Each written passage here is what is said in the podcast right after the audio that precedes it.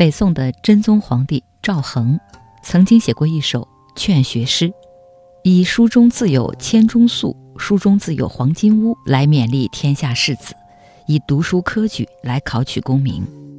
科举制度下，知识分子以学而优则仕为目标，希望通过读书科考来博取功名、改变人生、实现治国平天下的抱负。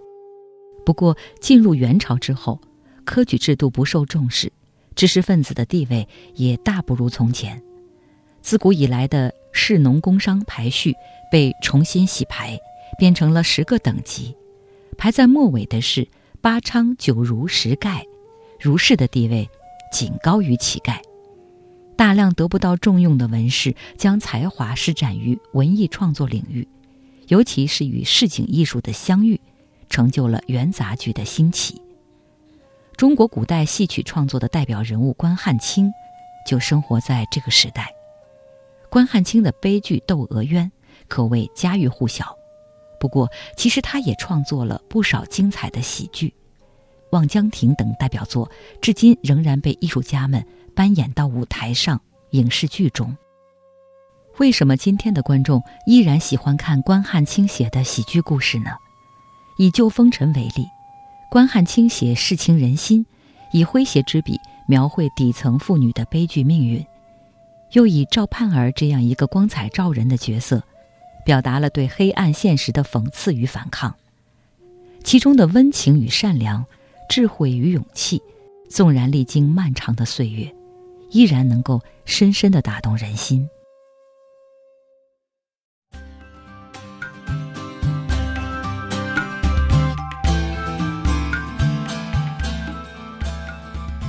这是一个风尘侠女的救赎故事，也是关于婚姻与人心的警示之言。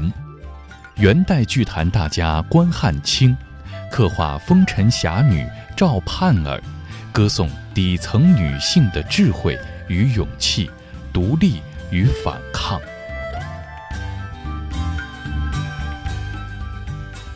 本期轻阅读。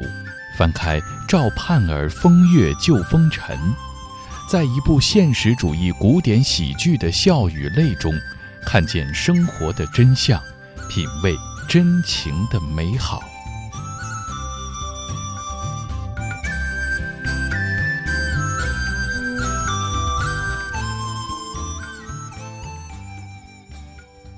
旧风尘的全名是《赵盼儿风月旧风尘》。从名字上来看，就是赵盼儿用风月手段解救自己的风尘姐妹。救人的赵盼儿和被救的宋引章，都是生活在社会底层的艺妓，沦落风尘已是十分不幸的事情。但是他们没有放弃对美好生活的向往和追求，脱籍从良，嫁人为妇是他们的梦想。汴梁城里的歌妓宋引章终于看到了希望。恩客之中，有一位洛阳秀才安秀实，看起来还不错。虽然家贫，但是满腹文章，颇有才华。宋引章许下婚约，要嫁给安秀实。不过，当他遇到郑州周同之的儿子周舍，就改变了主意。周舍和宋引章相处了几年，三番五次求宋妈妈将女儿嫁给自己。宋引章也觉得遇到了一个知冷知热。条件又好的人，一心要嫁，如此两情相悦，却得不到宋妈妈的点头。老妇人劝女儿说：“尹章，你和周舍的亲事，不是我百般阻挠，只怕你将来自己会受苦。”而沉浸在爱情中的女儿劝母亲说：“不妨事，自己一心要嫁给周舍。”宋妈妈虽然无奈，也拗不过女儿几年来的坚持。只好点头答应了这桩婚事，叮嘱周舍不要欺负自己的女儿。瞧，今天热议的选自行车还是宝马车的选择题，几百年前的女孩子也遇到过。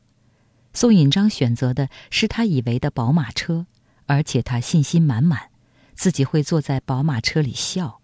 安秀实自然不甘心，于是找到尹章的结拜姐姐赵盼儿，想请她去劝劝尹章。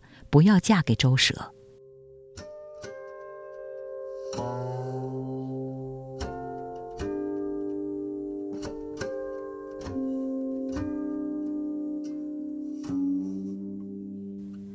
赵盼儿听说尹章别嫁的消息，先感叹了一句：“端的姻缘是非同容易。”在他看来，义妹尹章嫁周舍的决定并不明智，他唱道：“我想这姻缘匹配，少亦是一刻强难为，如何可议？怎得相知？怕不便脚搭着脑勺成事早，怎知他手拍着胸脯悔后迟？寻前程，觅下梢，恰便是黑海，也似难寻觅。料得来人心不问，天理难期。姻缘簿全凭我供你，谁不待捡个称意的？”他们都捡来捡去百千回，待嫁一个老实的，又怕进事儿难成对；待嫁一个聪俊的，又怕半路里轻抛弃。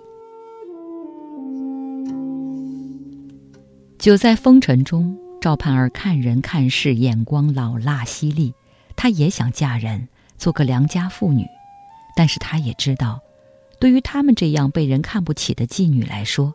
从良这条路并不好走，他见过很多妓女从良，满心以为从此脱离苦海，终身有靠。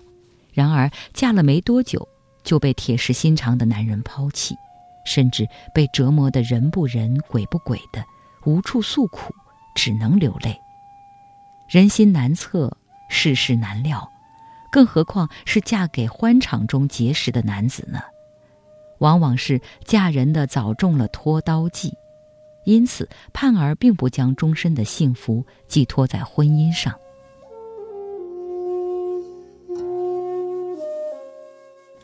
于是，当安秀石上门求助，盼儿就答应去劝劝尹章，还是嫁给秀才。谁知宋尹章铁了心要嫁给周舍，他说：“如果嫁给安秀石。”就是一对莲花烙，也就是一对乞丐，是过苦日子的命。盼儿就劝道：“妹妹，你如今年纪还小，不着急嫁人。姐姐我和你一起挑选个真正值得嫁的人。”可是尹章对神女生涯早已厌倦，一心只盼着嫁为人妇。选择嫁给周舍，是因为他觉得周舍对自己好。尹章说。一年四季，夏天我睡午觉，他替我打着扇；冬天替我把铺盖睡暖了，才让我上床歇息。我出去应酬，穿衣插袋，他会替我整理衣服和钗环。就为他对我这么细心体贴，我才一心要嫁给他。盼儿听了这些理由，忍不住笑了。他劝尹章说：“这些都是虚的。”而女子往往容易上当、执迷不悟，像周舍这种人，往往对你甜言蜜语的，一旦把你娶到家里，最多不过半年就厌烦你了，还会凶相毕露，对你拳打脚踢。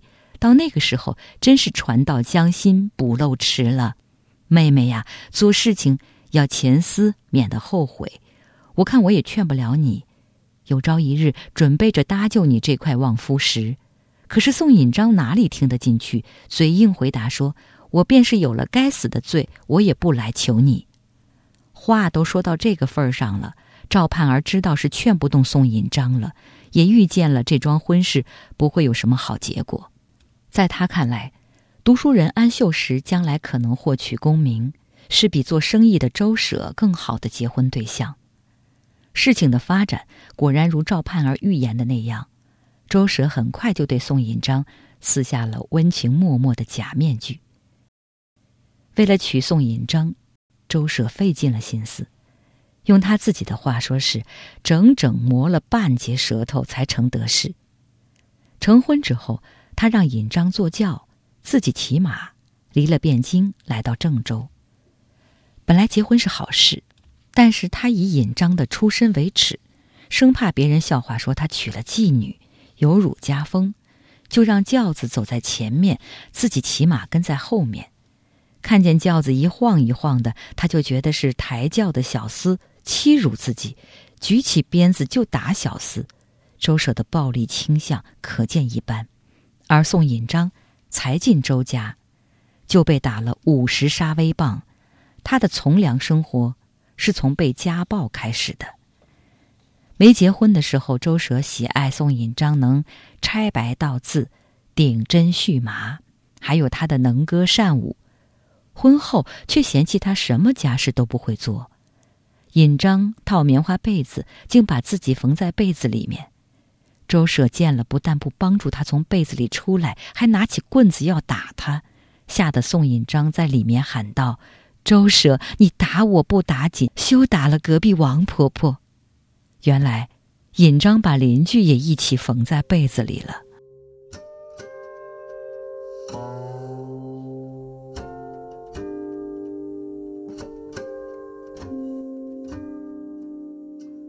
从前体贴入微的那个周舍已经不见了，取而代之的是一个不折不扣的古代家暴男。他口口声声骂尹章是贱人，自己在外花天酒地，吃喝嫖赌，回到家里就打老婆出气，还威胁说：“我手里有打杀的，无有买修卖修的，且等我吃酒去，回来慢慢的打你。”在周舍的折磨与威胁之下，宋引章并没有认命。他后悔自己没有听赵盼儿的劝告，知道周舍如此招打怒骂下去，自己迟早要死在他的手里。如今只有求救一个办法了。打听到隔壁王货郎要去汴梁做生意，他就写了一封信，让货郎捎去，让宋妈妈和赵盼儿来救自己。盼儿得到了消息。知道尹章如今被周舍折磨，日子过得比囚徒还不如。他想象尹章被无情的棍棒抽打，浑身流血，怕是要把性命给丢了，心里急得不得了。如今郑州和家乡汴梁还山水相隔，有谁会去留心他、帮助他呢？盼儿虽然气他当初不听自己的劝说，此刻却没有幸灾乐祸，更没有见死不救。刀子嘴豆腐心的他，虽然数落宋妈妈把女儿嫁给周舍，还是想拿出自己的积蓄去把尹章买修回来。然而宋妈妈提醒他，尹章信中说周舍只有打杀的，无有买修卖修的。这下盼儿好好筹谋了一番，针对周舍这个人的弱点，定下了救风尘的计策。赵盼儿用的是风月计谋。他梳妆打扮了一番，又穿上锦绣的华服，配上珊瑚钩、芙蓉扣，做出扭捏娇柔的样子来。因为他知道，那厮爱女娘的心，见得便似驴共狗，卖弄他玲珑剔透。我到那里三言两句，肯写休书，万事俱休；若是不肯写休书，我将他掐一掐，捏一捏，搂一搂，抱一抱，着那厮通身酥，遍体麻，将他。鼻凹儿抹上一块砂糖，着那厮舔又舔不着，吃又吃不了，赚的那厮写了休书，尹章将的休书来，淹的撤了。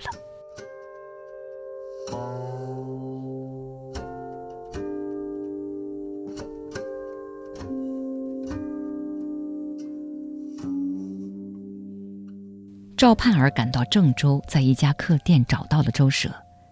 周舍记恨当年赵盼儿曾劝宋引章不要嫁给自己，赵盼儿却说自己思慕周舍已久，听说他要娶宋引章，自己怎么能不恼恨呢？如今自己是好意带着车辆、鞍马、庄帘和财产来寻周舍的。周舍听了，心花怒放。正在他为桃花运而得意的时候，宋引章竟然寻到了这家客店。见到两三天没回家的丈夫，此时和盼儿坐在一起，尹章气得喊道：“周舍，你再不要来家！等你来时，我拿一把刀子，你拿一把刀子，和你一地一刀子戳。”周舍也不掩饰，拿了棍子来威胁他，说：“如果不是盼儿在这里，我就要打死你。”盼儿见状，劝周舍说：“常言道，一夜夫妻百夜恩。你拿这么粗的棍棒，倘若把尹章打死了。”可怎么了结？周舍却说：“丈夫打死老婆，不该偿命。”盼儿听了说：“你这么说，那谁敢嫁给你？”接下来，盼儿就假意骂周舍，是故意让尹章来骂自己，做事要走。周舍赶紧劝阻，说自己并不知道尹章要来。盼儿说：“你如果休了尹章，我就嫁给你。”周舍当面对盼儿说：“回家就休尹章。”心里却想：且慢着，那个妇人是我平日间打怕的，若与了一纸休书，那妇人就一道烟儿去了。这婆娘她若是不嫁我，可不弄得煎蛋两头脱。如此盘算一番，周舍让盼儿发誓嫁给自己。为了郑重发誓，盼儿不仅拿出了好酒、羊肉，还有红罗，安慰周舍说自己的就是周舍的。盼儿甚至自夸说自己比宋引章强多了，针纸油面、刺绣铺房、大裁小剪都是精通的。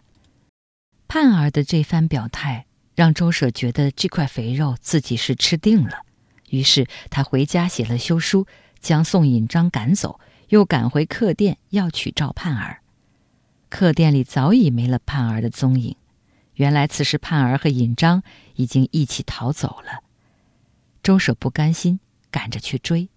追到之时，两姐妹正在看休书，周舍就诓骗他们，说那休书只是按了四个手指头，不合规范，不是有效的休书。尹章一听，展开休书要看，周舍就伸手将休书夺过去，嚼碎了。休书没了，周舍又抖了起来。不仅说宋引章是自己的老婆不能逃，还说你赵盼儿吃了我的酒肉，受了我的红定，还发誓要嫁我，也是我的老婆，你也不能走。赵盼儿却说，酒肉和大红罗都是我自己带来的。至于发誓，他讥笑道：“便花街请到昌家女，哪一个不对着明香宝烛？哪一个不指着皇天厚土？哪一个不赌着鬼路神珠？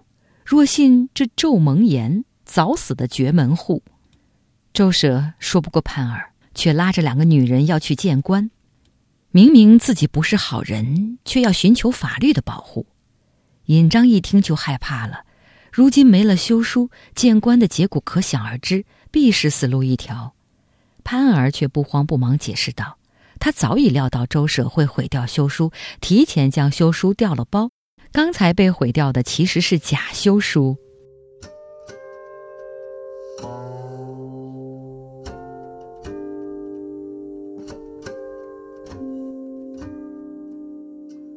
不仅如此，到了公堂之上，周舍状告赵盼儿魂赖自己的妻子宋引章，反被赵盼儿告他强占有婚约的宋引章。如今还有周舍给宋引章的休书，有了物证还不够，盼儿还安排秀才安秀实前来告官，告周舍强占自己的未婚妻宋引章，而自己和引章的保婚之人正是赵盼儿。值得庆幸的是，这次戏里出现的官员郑州守李公弼是个清官，虽然照顾周舍父亲周同之的面子，还是判了周舍为过错方，要受刑服役。宋引章判归安秀实为妻，赵盼儿没有责任，可以回到汴梁家中。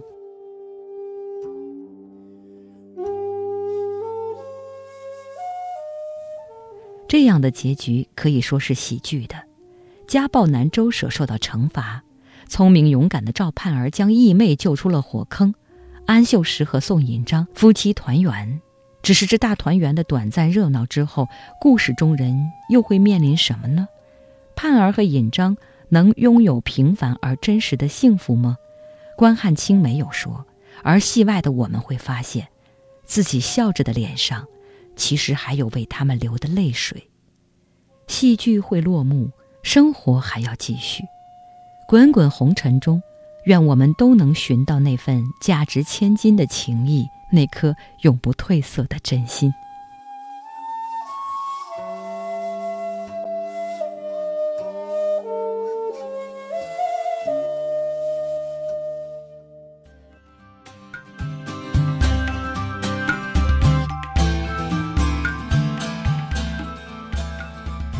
这是一个风尘侠女的救赎故事，也是关于婚姻与人心的警示之言。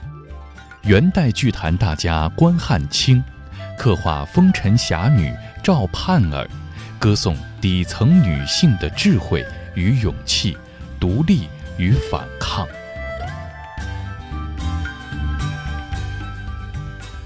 本期轻阅读。翻开《赵盼儿风月旧风尘》，在一部现实主义古典喜剧的笑与泪中，看见生活的真相，品味真情的美好。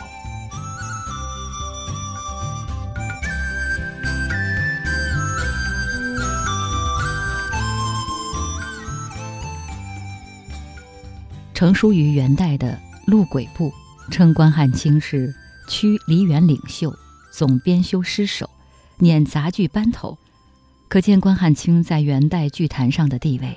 不过，关于他的生平，今天的人们所知甚少，只能从零星的记载中窥得一二。进入元代之后，他被编入医户，也就是一个普通的医者。为了谋生，他来到大都，也就是今天的北京。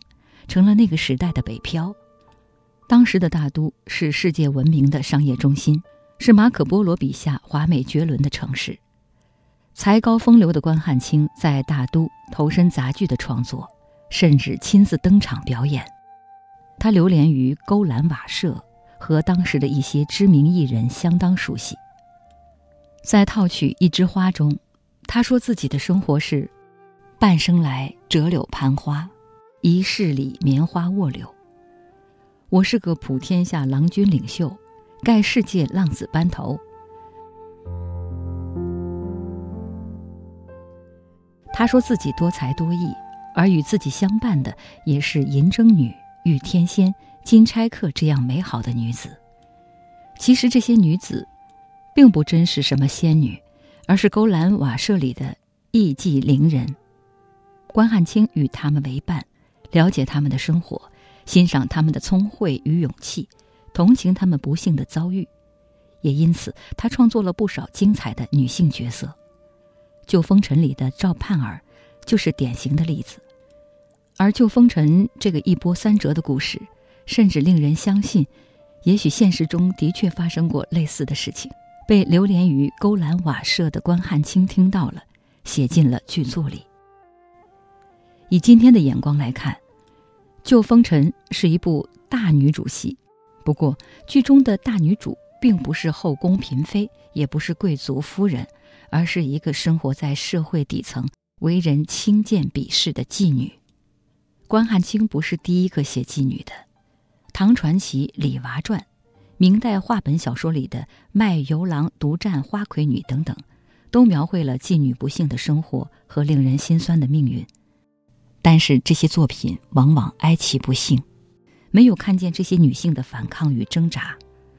在关汉卿的《赵盼儿风月旧风尘》里，我们看到了这些女性所受的屈辱和苦楚，看到这些苦难没有抹去他们勇于反抗、机智侠义的美好品质。尤其是赵盼儿的形象，更是栩栩如生、光彩照人，也难怪被认为是中国戏曲中的第一个侠妓。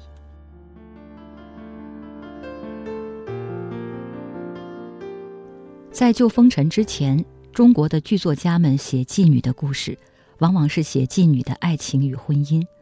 常见的剧情是一个妓女与一个世子恋爱，或是经历波折感情破裂，或是经受考验获得了圆满结局。《旧风尘》虽然也写妓女与书生的婚姻，这段关系也历经波折，却和过去的此类故事很不相同。《旧风尘》里。宋引章此刻要从良，有两个选择：一个是富有诗书又爱好风流的秀才安秀实，另外一个是官二代富商周舍。宋引章舍书生而选商人，虽然有嫌贫爱富的心理，但是决定他选择的关键是周舍的温柔体贴打动了他。在引章看来，周舍样貌好，对自己也是真心的。两人相处了几年。应该是有感情的，纵然宋妈妈一直没有松口，周舍却锲而不舍，不仅很有耐心，还志在必得。相比之下，安秀实就显得很懦弱，甚至连尹章要被周舍夺走，也不敢自己来争取，而是请赵盼儿来劝说。这样一比较，尹章选择周舍，顺理成章。但是和赵盼儿相比，宋尹章还是太过稚嫩。看人看事情都太过简单。久在风尘之中，赵盼儿见过太多的人和事，知道混迹于欢场之中的子弟往往没有结婚的诚意。甜言蜜语虽然动听，却不能当真。而妓女因为过惯了欢畅的生活，习性和良家妇女大不相同，即使从良了，往往也很难完成身份的转变，得到家庭和社会的认可。这在尹章的婚后生活中就可以看出来。过去尹章学的是歌舞游戏，并不像良家女子那样的学习女工家务，套个棉被还能把自己和帮忙的邻居一起缝在被子里。作为丈夫的周舍以此为借口，对她招打暮骂，日日家暴。社会经验丰富的赵盼儿早就看穿了周舍狠毒的本质和视尹章为玩物的心理，所以才会去劝尹章不要嫁给周舍。不过宋尹章实在是太想摆脱屈辱的妓女生活了。在元代，妓女从良在制度上就有很多的限制。元朝的律法规定。官员娶娼妓为妻要受刑罚，还会被撤职；乐妓只能彼此婚嫁，而不能和官员、富商结亲。所以，真正能从良、为人侧室，可能性微乎其微，更不用说遇到情投意合的从良对象了。在旧风尘中，周舍似乎是未婚男子，英俊多金又体贴入微，这条件的确难得。宋引章当然要抓住这次机会。年轻气盛的他，相信自己的眼力，相信自己是挑对了人，也相信自己和周舍之间的感情，所以赵盼儿的经验之谈和好心劝说，根本打动不了他。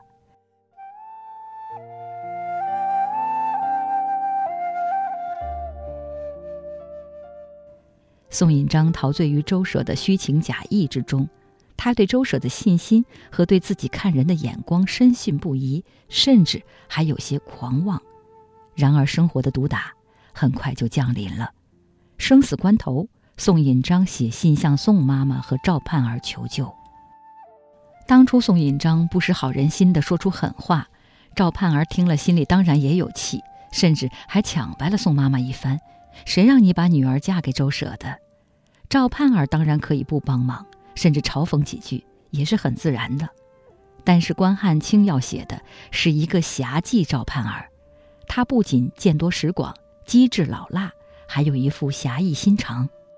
赵盼儿对自己说：“你做的个见死不救，可不休杀这桃园中杀白马、宰乌牛。”关汉卿将赵盼儿和桃园结义的刘关张相提并论，可见他对赵盼儿这个角色的赞许和欣赏。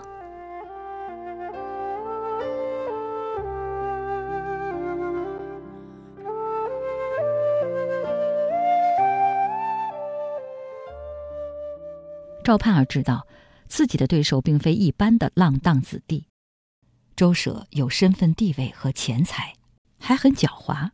他坚持追求宋引章多年，娶到手之后很快生厌，一面指责妓女水性杨花，一面又花言巧语哄骗涉世未深、急于从良的宋引章。观众看戏也渐渐认识到，此人酒惯烟花，老于世故，心狠手辣，不可轻信。而赵盼儿只是一个无权无势的妓女，要救宋引章就必须用非常的手段。赵盼儿抓住了周舍的致命弱点——好色，安排了严密的救人计划，拿出自己的积蓄去郑州斗周舍救义妹。果不其然，当赵盼儿出现在眼前，周舍先想到的是他曾差点坏了自己娶宋引章的好事，当下就要报复赵盼儿。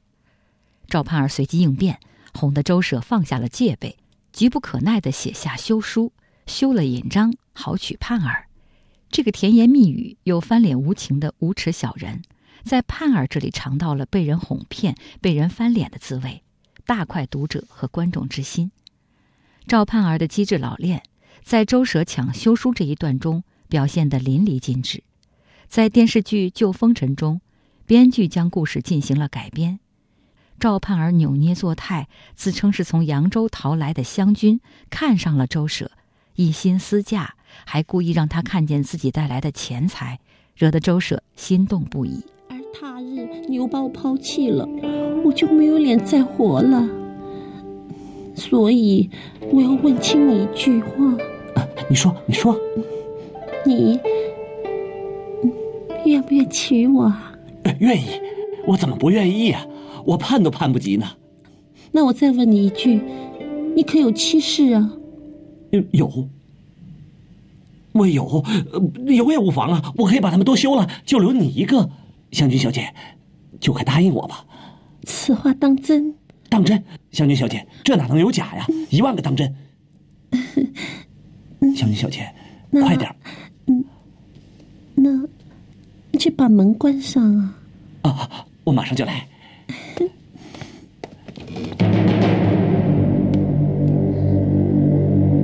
真是活见鬼了！你怎么来了？赶快滚！滚！我要回家。我要回家。哎，这是什么人啊？啊，什么人啊？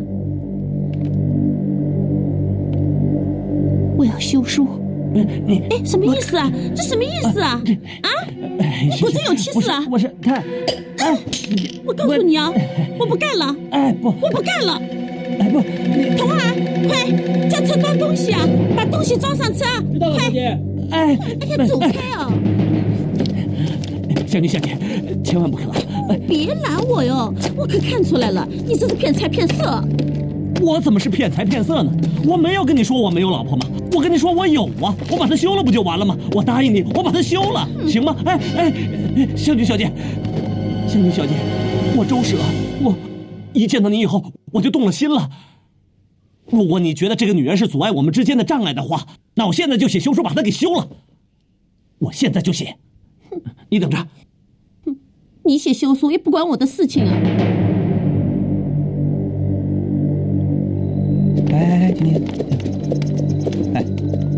说啊，你呢在这等，千万别出声，一会儿给你双倍的钱。哎，周舍原配之妻宋引章不贤不孝，犯有七处之过，特具休书一封，将其休退郑州周舍。你家的事情我不好管，我走了。童儿，童儿，湘君小姐，别走！贱人拿了休书还不赶快走？哎，回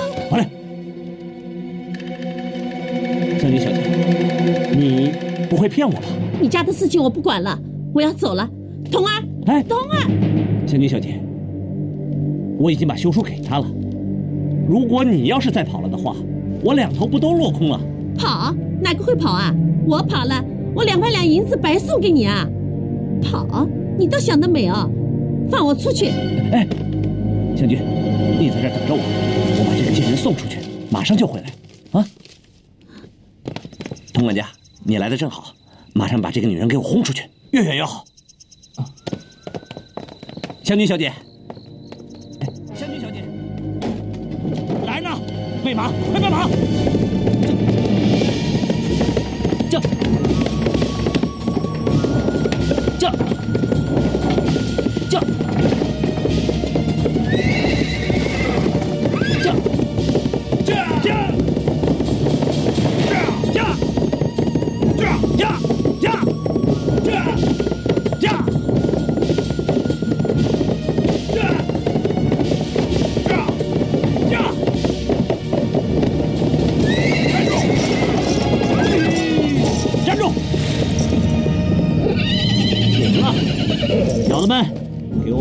贱人拉下来，给我绑了。是。哎哎，用不着。行啊，啊，哼。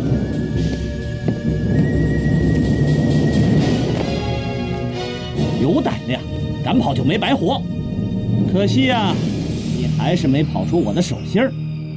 赵盼儿，我认出你来了，真没想到，我周某骗了一辈子人，今天被你给骗了。今天这条路你算走到头了，我要到州府去告你，拐骗我的钱财，掠走我的妻子，不为过吧？嗯谁是你的妻子？你已经把我给休了。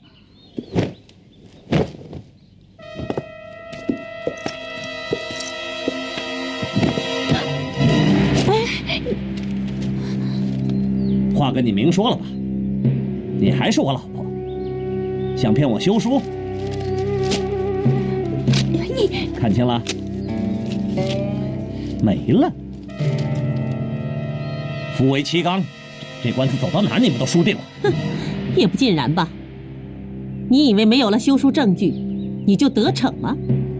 我就是证人，我要告你骗妻虐妻，告你图财害命。赵盼儿，你今天要是死无葬身之地的话，你还能告我什么？周舍，天道昭昭，我就不信了，老天会总照顾你这样的恶人。好样的，银章妹子，今天是江是海，姐姐我都陪你跳了。周舍，你图财害命、骗财骗色是你的本行，来吧，先拿我开刀。赵盼儿，我看你是不见棺材不落泪呀！伙计，拿家伙。住手！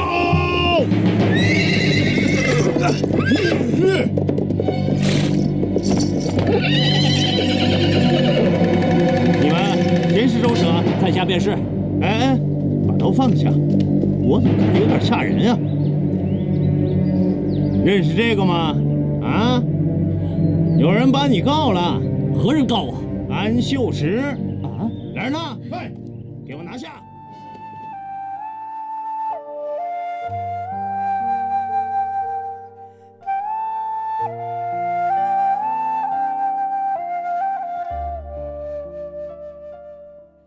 和关汉卿的原作一样，电视剧版本也安排了见官的情节。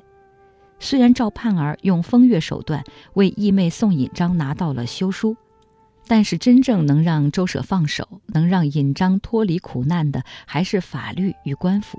于是关汉卿笔下出现了难得的清官，让这件事得以了结。今天的人们一般认为《旧风尘》是喜剧，然而细想之下，这真的是喜剧吗？恐怕未必。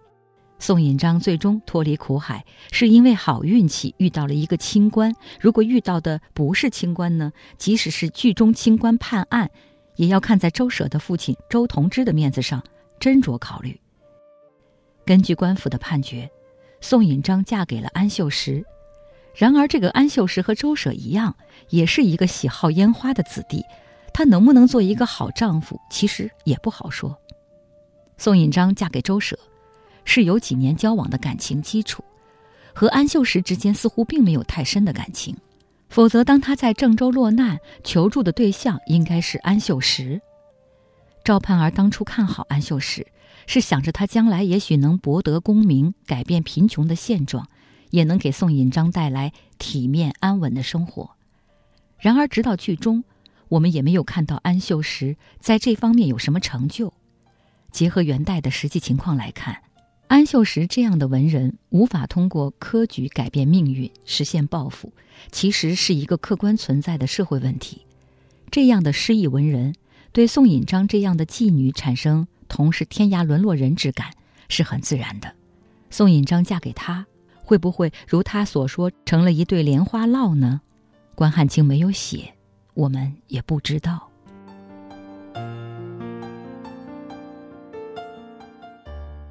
考察安秀石的人品，他的缺点在于遇到问题总是表现得很懦弱，甚至选择逃避。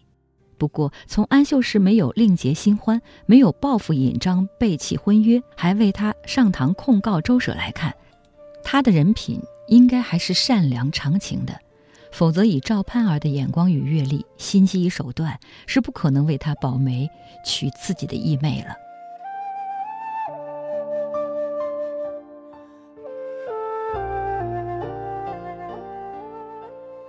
《旧风尘》刻画了一幅生动的元代市井风俗画，对妓女生活的描写，让我们看到当时黑暗社会对底层女性的残酷剥削与无情压迫。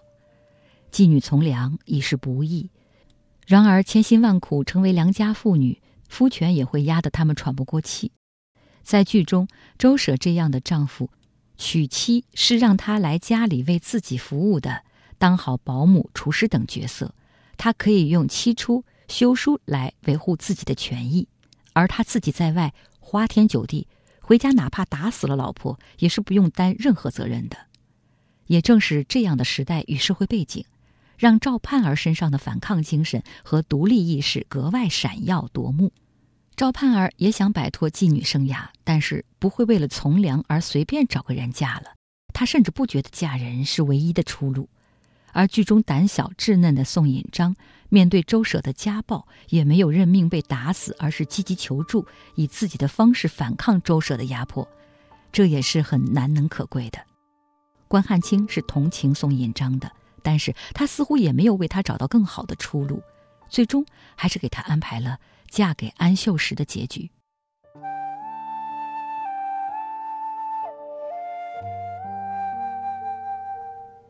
享有盛名的法国戏剧名家伯纳德·索贝尔，曾经将旧风尘的故事搬演到巴黎的话剧舞台上。他认为，关汉卿是一个斗士。如果关汉卿书写的内容是在与他所处的环境做斗争，那么他的作品中所蕴含的独立与自由的精神，以及小人物的魅力，与他们所发出的声音是经久不衰、中西共通的。无独有偶，中文名。为卢亦凡的法国导演也将《旧风尘》搬上了话剧舞台。他认为关汉卿在作品中没有说教，姻缘的是非他留给观众自己来判断。《旧风尘》里还有别的现代主题，比如社会的不公平，尤其是生活在社会底层的人所受到的压抑和虐待。这样的议题不仅从不过时，而且都很严肃，深刻揭露了现实的黑暗。不过，卢亦凡觉得《旧风尘》。不是一个很现实的故事。他说，一个元代娼妓去挑战郑州高官周同之的儿子，并且打败了他，这很难令人信服。但作者创造的虚构故事，也让我们不得不佩服赵盼儿的智慧，让我们期望平民、社会底层的人会有办法拯救自己，摆脱困境。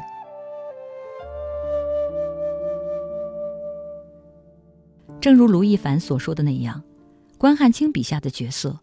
虽然生活在元代，但是他们对婚姻的忧虑、对强权的恐惧、对人与人之间不平的激愤，与当代人的种种忧虑十分相似。也因此，无论是阅读剧本，还是观看表演，我们依然能够感受到关汉卿在戏剧上的精彩绝艳，同时感叹《旧风尘》这部元代的作品其实离我们很近，甚至就在我们的身边。今天清阅读为大家讲述的是一个风尘侠女的救赎故事。这本书叫《赵盼儿风月救风尘》，编辑丁旭，主播周薇。感谢各位的收听，我们下一期再见。